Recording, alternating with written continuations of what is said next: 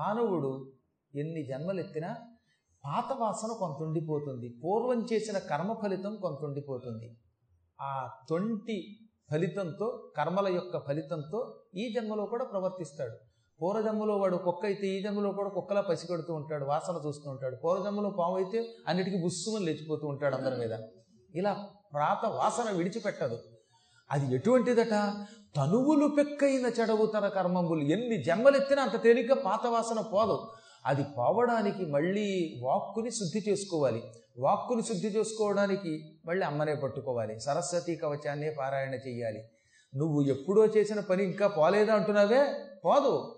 ఇప్పుడు అనుభవిస్తున్నావు కాబట్టి పోతుంది అది మొత్తం మీద సుహోత్రుడి శాపం మహిషాసురుడి రూపంలో నిన్ను హింసిస్తోంది పట్టుకుంది పాలారుస్తోంది పీడిస్తోంది నీకు రాజ్యభ్రష్టత ఇచ్చింది. అనగానే ఇంక ఇందులోంచి ఎలా బయటపడాలి అన్నట్ట దీనికి ఒకటే మనందరం అమ్మవారిని గట్టిగా పట్టుకుందాం. ఇప్పుడే నేను జగన్మాతను ధ్యానం చేస్తున్నాను. ఇప్పుడు సాత్విక శక్తి నాకు అక్కర్లా. ఇప్పుడు క్రోధ శక్తి కావాలి. అమ్మవారు వచ్చి క్రోధ రూపంతో మహిషాసురుని సంహరించాలి. ఆ అమ్మ క్రోధం ధరించాలంటే మనం కోపం పొందాలి అని విష్ణువు అందరూ చూస్తూ ఉండగా ఎర్రని కళ్ళతో చూశాడు వాళ్ళకేసి. ఆ క్షణాల్లో ఆయన శరీరం కోపానికి గురయ్యింది. కోపాన్ని తెచ్చుకుంటాడు ఆయన. ఆవేశింప చేసుకుంటాడు నిజానికి పరమాత్ముడైన శ్రీమన్నారాయణుడు ఎప్పుడూ కోపం పొందడు. సర్వకాలాలలో సత్వగుణంతో ఉంటాడు. సాత్వికంగా ఉంటాడు. అందుకే ఆయనకి శాంతుడని పేరు. పరమశాంతమూర్తి ఆయన. అమ్మవారు కానీ అయ్యవారు కానీ వాళ్ళు ఎప్పుడూ అత్యావశ్యక స్థితిలో తప్ప కోపం తెచ్చుకోరట. ఆ కోపం కూడా తెచ్చుకుంటారట. తెచ్చుకోకపోతే ఎలాగండి మరి? ఇవాళ చాలామంది అంటున్నారు అప్పుడప్పుడు గురువులు మీరు కూడా కోపాలు చూపిస్తూ ఉంటారు ఏమంటే అంటే గురువులు కోపం చూపించకపోతే ఎలాగా? కోపం ఆవేశింప చేసుకోవాలి రాముడు ఉన్నాడు పరమశాంతమూర్తి. కానీ కశ్య బిభ్యతి దేవాశ్చ జాతరోషస్య సంయుగే అని బాలకాండలో ప్రారంభంలో మొదటి సరుకులో రాశారు. ఆయనకి కోపమే రాదు. కానీ ఎవరైనా కోపం ఎవరైనా తప్పు చేస్తే ఆ తప్పు చేసిన వాళ్ళని శిక్షించటానికి ఆయన కోపగిస్తాడు. కానీ ఆయన కోపగిస్తే ఎలా ఉంటుందో తెలుసా? ఆయనకి ఇంత పెసరు కోపం వచ్చిందంటే దేవతలు కూడా భయపడతారట. బిభ్యతి దేవాశ్చ దేవాహ దేవతలు కూడా బిభ్యతి భయపడతారు. జాతరోషస్య సంయుగే కాసేపు కోపమును ఆయన తెచ్చుకున్నంత మాత్రం చేత ఆయన కోపంతో ఉన్నప్పుడు ఆ ముఖం చూచి దేవతలు గజగజ వణికి ఇదేమిటి రాముడు శాంతపురుషుడు అనుకున్నాం ఈయన కోపం వచ్చింది. ఇప్పుడు ఈ కోపంతో ఉన్న ఈయన దగ్గరికి వెడితే ఏం చేస్తాడో? అని గజగజ వణికిపోయేవారట. అస్తమానం కోపగిస్తే వాడు మన మనల్ని చూసి భయపడ్డు. రాక రాక కోపం వచ్చిందంటే మాత్రం అప్పుడు మనల్ని చూస్తే ఎవడైనా వణికిపోతాడు. ఆ కోపం ఎందుకు తెచ్చుకుంటున్నాడు? పాపాత్మల్ని శిక్షించడానికి. శిక్షించకపోతే ప్రమాదం. ఎప్పుడు శాంతంగా కూర్చుంటే దానివల్ల చాలా నష్టం సుమండి. అందుకే మనకి పూర్వులు పురాణాల్లో ఇదం బ్రాహ్మ్యమిదం క్షాత్రం. ఇది బ్రహ్మస్వరూపం క్షాత్రస్వరూపం. ఎంత శాంతంగా ఉంటామో అంత కోపం తెచ్చుకుంటాం. ఎంత కోపం తెచ్చుకుంటామో మళ్ళీ అంత శాంతాన్ని వహిస్తాం. ఇటు శాంతం ఇటు క్రోధం ఈ రెండు రెండు కళ్ళు కింద ఉండాలి. దుష్టుణ్ణి శిక్షించేటప్పుడు క్రోధాన్ని ఆవేశింప చేసుకోవాలి అంటే తెచ్చుకోవాలి. మళ్ళీ ఆ పని అయిపోయాక క్రోధాన్ని విడిచిపెట్టాలి. ప్రహ్లాదుడి కోసం భయంకర క్రోధం తెచ్చుకున్నాడు ఆయన. మళ్ళీ ఆ ప్రహ్లాదుడు దగ్గరికి రాగానే అంత కోపం క్షణంలో పోయింది. చూసారా ఆయనకి? ఎంత కోపం వచ్చిందో అంత కోపం పోయింది. ఆ కోపాన్ని చూచి మనం భక్తులు భయపడక్కర్లా. ఎందుకని? భక్తుల కోసం కోపం తెచ్చుకున్నాడు పరమాత్మ.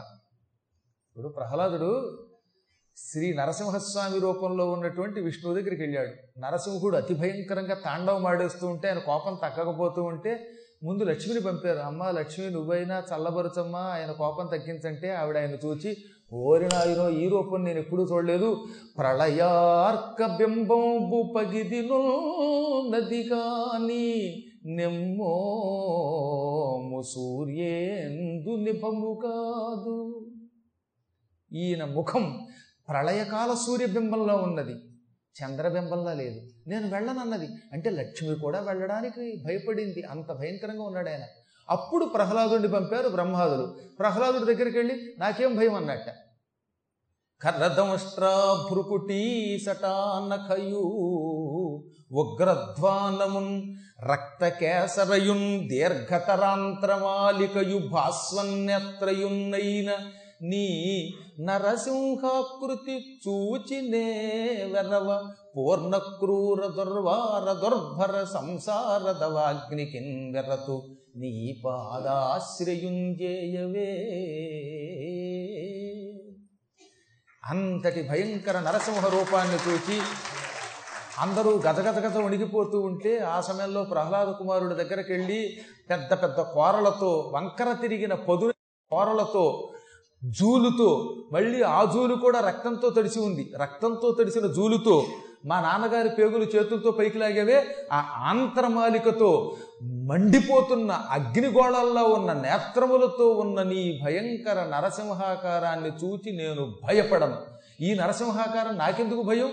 దీన్ని చూస్తే నేనేం భయపడను. I don't care. నేను భయపడేది ఒకటే. అదేమిటంటే భరించలేనిది బయట పడ్డానికి వీలు కానిది కష్టాలతో కూడినది ఈ సంసారం అంటే నాకు భయం. నాకు సంసారం అంటే భయం తప్ప నరసింహాకారం అంటే భయం లేదన్నాడు ఆయన. అంత మాట ఎవడన్నా అనగలడా? ఎంత జ్ఞానం ఉంటే అంటాడు ఆయన?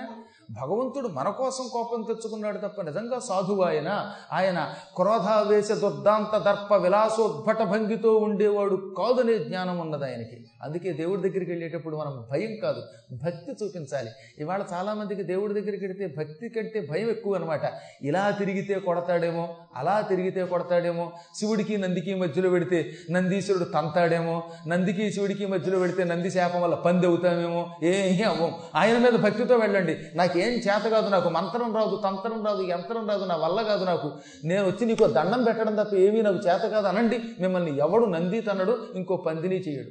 మనకు కావలసింది భక్తి. ఎప్పుడైతే భక్తి ఉండదో అప్పుడు అన్ని భయాలే పట్టుకుంటే మనకి. ఇంకా అక్కడి నుంచి అన్ని అనుమానం అనమాట దీపం వెలిగించకపోతే బతుకు ఏమైపోతుందో ఆస్తి ఏమైపోతుందో ప్రదక్షిణ చేసేటప్పుడు కుడివైపు నుంచి తిరగకపోతే ఆయన ఏమన్నా తంతాడేమో చెట్టుకి దండం పెట్టి ముట్టుకోకపోతే అందుకని చెట్టుని అందరూ ముట్టుకుని పీకేస్తున్నారు. రావి చెట్టు వేశారు దత్తాత్రేయుడి పక్కన. ఈ చెట్టు దగ్గర దీపం వెలిగించకపోతే వాడు ఎవడో చెప్పాడు నీ ఆస్తి పోతుందని.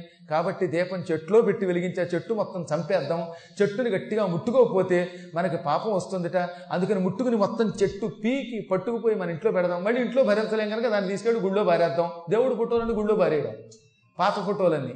ఎంత తప్పో తెలుసా? గుళ్ళో రహస్యంగా బారేస్తే దేవుడి పటాలు శిథిలం అయిపోతే వాటిని ఎక్కడో చోట నిమజ్జనం చేసేసి దూరంగా పారేయాలి. సముద్రంలో మాత్రమే వేయమన్నారు వాటిని.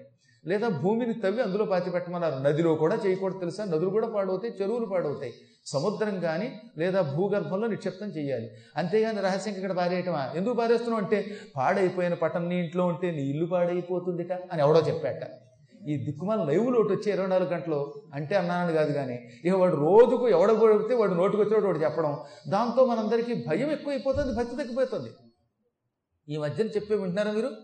అదేదో నిమ్మకాయ డిప్ప తిరగయ్యి అందులో నూనె పోయి ఆ తర్వాత ఆ నూనె పోసిన తర్వాత దీపం వెలిగించు ఆ దీపం నెత్తి మీద పెట్టుకుని శివుడు చుట్టూ తిరిగానట పాపం ఒక ఆవిడ ఆ దీపం నెత్తి మీద పెట్టుకుంటే ఈ దీపం ఒత్తి నెత్తి మీద పడింది ఆ తర్వాత నెత్తి మొత్తుకుంది.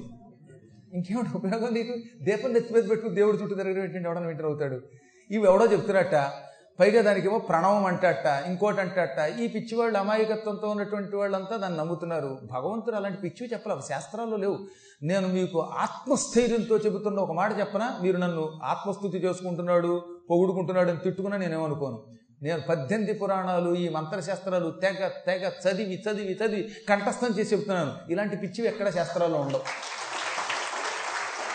ఇవి ఎక్కడుంటాయండి నెత్తి మీద పెట్టుకు తిరగమంటాడు వాడు. దానికి వెనకాతలు ఒక అర్థం ఉంటుంది ఏదైనా ఒక పని చెబితే. భగవంతుడు అత్యంత జ్ఞానంతో కూడిన విధానం మనకి చెప్పాడు. అవి పోయి లేనిపోనివి చేస్తే చివరికి మనకి భయం తప్ప ఏమీ ఉండదు. వీటిల్లోంచి మనం బయటపడడమే జ్ఞానం అంటే కాబట్టి ఏది ఎలా చెయ్యాలో అలా చెయ్యక తప్పదు. సమయమునకు మనం కోపం తెచ్చుకోవాలి. అత్యావశ్యకమైతే ఆ కోపాన్ని విడిచిపెట్టాలి. ఆ క్రోధంతో ఉన్నవాడు పరమాత్మ మనల్ని రక్షించేవాడే తప్ప భక్షించేవాడు కాదు. ఆయనకు వచ్చిన క్రోధం దుష్ట శిక్షణకి శిష్ట రక్షణకి. అందుకనే ప్రహ్లాదుడు నాకు సంసారం అంటే భయం తప్ప భగవంతుడు అంటే భయం లేదన్నాడు. మనం భగవంతుడు కూడా అలాగే పట్టుకోవాలి. ఇప్పుడు ప్రస్తుతం శ్రీ మహావిష్ణువు దేవతలకి శుభం చేకూర్చడం కోసం అమ్మవారిని ఆవాహన చేయటం కోసం ఒక్కసారి క్రోధం పొందాడు. అప్పుడు ఆయన కళ్ళు ఒక్కొక్కటి కోటి సూర్యుల కాంతితో వెలిగిపోతున్నాయట. కోటి సూర్య ప్రతీకాసురైపోయాడు ఆయన. ఆ ఎర్రబడిన కళ్ళల్లో నుంచి ఒక అపూర్వమైన కాంతి బయటకు వచ్చింది ఆ కాంతి మంచి నీలపు వర్ణంలో ఉన్నది. ఇంద్రనీలమణులు ఎలా ఉంటాయి? అలాంటి నీలపుమణి వంటి కాంతి బయటకు వచ్చింది స్వామివారిలో నుంచి. ఇత్తం నిశం దేవానాం వచాంసి మధుసూదన చకార కోపం శంభుశ్చ భ్రుకుటీ కుటిలాననౌ తతోతి కోపపూర్ణస్య చక్రిణో వదనాత్తత నిశ్చక్రామ మహత్తేజ బ్రహ్మణ శంకరస్య చ